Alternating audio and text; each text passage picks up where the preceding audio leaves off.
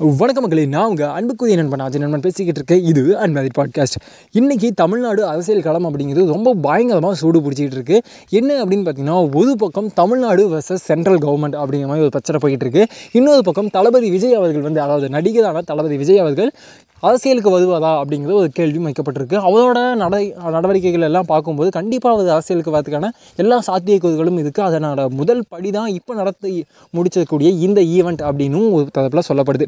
சரி இது சதி தவறு அதெல்லாம் தாண்டி நாம் என்ன நடந்துச்சு அப்படிங்கிறத முதல்ல பார்க்கலாம்.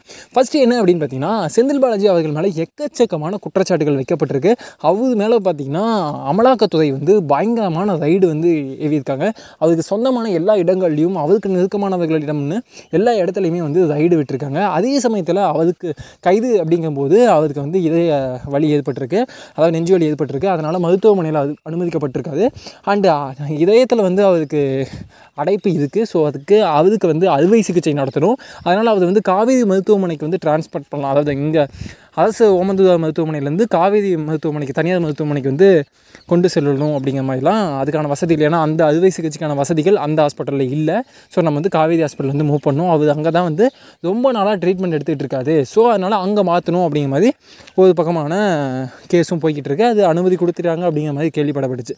ஸோ இது ஒரு பக்கம் போய்கிட்டு இருக்கும்போது சைமல்டேனியஸில் இன்னொரு சைடு என்ன ஆச்சு அப்படின்னா இவர் வகிச்சிட்டு இருந்த இவரோட பதவிகள் எல்லாமே வந்து பிரித்து மற்ற அமைச்சர்களுக்கு கொடுக்கப்பட்டிருக்கு. ஸோ இவர் வந்து இலாக்கா இல்லாத ஒரு அமைச்சர். அதாவது எந்த ஒரு பொறுப்பும் இல்லாத ஒரு அமைச்சராக அவர் வந்து தொடருவார் அப்படிங்கிற பக்கமும் போய்கிட்டு இருக்கு. ஏன்னா இப்போ உடல்நல குறைபாடோடு இருக்காது. அது மேலே சில கேசஸ்லாம் போயிட்டுருக்கு. இந்த டைமில் இவரோட ஆக்ட் இவர் செய்யக்கூடிய அந்த செயல்பாடுகள் வந்து அப்படி நின்றக்கூடாது. அந்த அமைச்சர் அவையில் இருக்கக்கூடிய செயல்பாடுகள் நின்றக்கூடாதுங்கனால இப்போதைக்கு பிரித்து கொடுக்கப்பட்டிருக்கு அப்படிங்கிறதும் ஒரு பக்கம் சொல்லப்பட்டுருக்கு.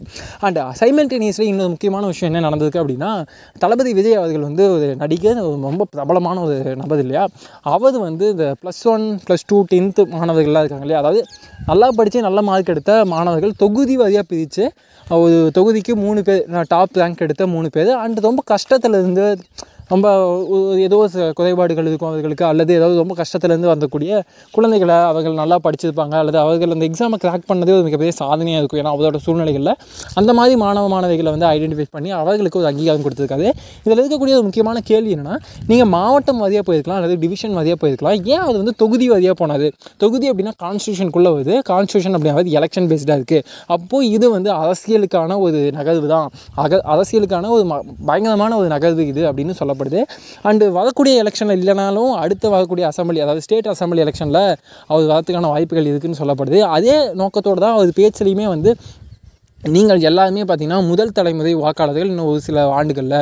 அதனால் நீங்கள் ஓட்டுக்கு காசு வாங்கிட்டு எலெ எலெக்ஷனில் ஓட்டு போடுற இந்த சிஸ்டம் நம்ம உடச்செறியணும். அண்ட் நீங்கள் வந்து உங்களோட வீட்டில் சொல்லும்போது கண்டிப்பாக அந்த சிஸ்டமை நம்ம உடைக்க முடியும். நீங்களும் அந்த தப்பை பண்ணாதீங்க அப்படிங்கிற மாதிரிலாம் பல விஷயங்கள் சிம்பாலிக்காக பேசப்பட்டிருக்குன்னு நிறைய பேர் சொல்லிட்டு இருக்காங்க.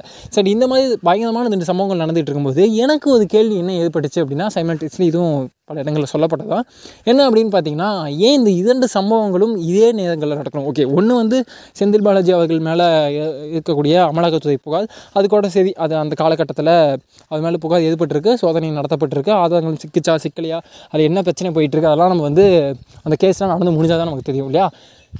ஆனால் ஏன் விஜய் இதை இப்போ நடத்தணும் அப்படிங்கிற ஒரு கேள்வி இருக்கு இல்லையா? ஏன்னா ரெண்டாயிரத்தி இருபத்தி ஆறில் தேர்தல் ரெண்டாயிரத்தி இருபத்தி நாலில் ஒரு தேர்தல் வரப்போகுது ஏன் இந்த டைமில் கரெக்டாக செந்தில் பாலாஜி அவர்கள் மேலே ஒரு பிரச்சனை போய்கிட்டு இருக்கு அதே காலகட்டத்தில் விஜய் வரணும் அப்படின்னு ஒரு கேள்வி வைக்கப்படுது. இது ரெண்டையும் நான் லிங்க் பண்ண சொல்லலை பட் லிங்க் இதுக்குமோ ஒருவேளை டைவெர்ட் பண்ணுறாங்களோ அப்படின்னு உங்களுக்கு கேள்வி நடந்து ஏற்பட்டிருக்கு அப்படின்னா அந்த மாதிரி கேள்வி நிறைய பேருக்கு ஏற்பட்டிருக்குது அதையும் நம்மளால் பார்க்க முடியுது. சோஷியல் மீடியாவில் பல விஷயங்கள் பேசப்பட்டுருக்கு அண்டு இந்த மாதிரி பல விஷயங்களை நாம் தொடர்ந்து நம்மளோட பாட்காஸ்ட்டில் பேச போதும் நான் உங்கள் அன்புக்குரிய நண்பன் ஆஜய் நண்பன். வெயிட் பண்ணுங்கள் நாளைக்கு. இன்னும் பயங்கரமான விஷயங்களை பேசி எழுதுவோம்.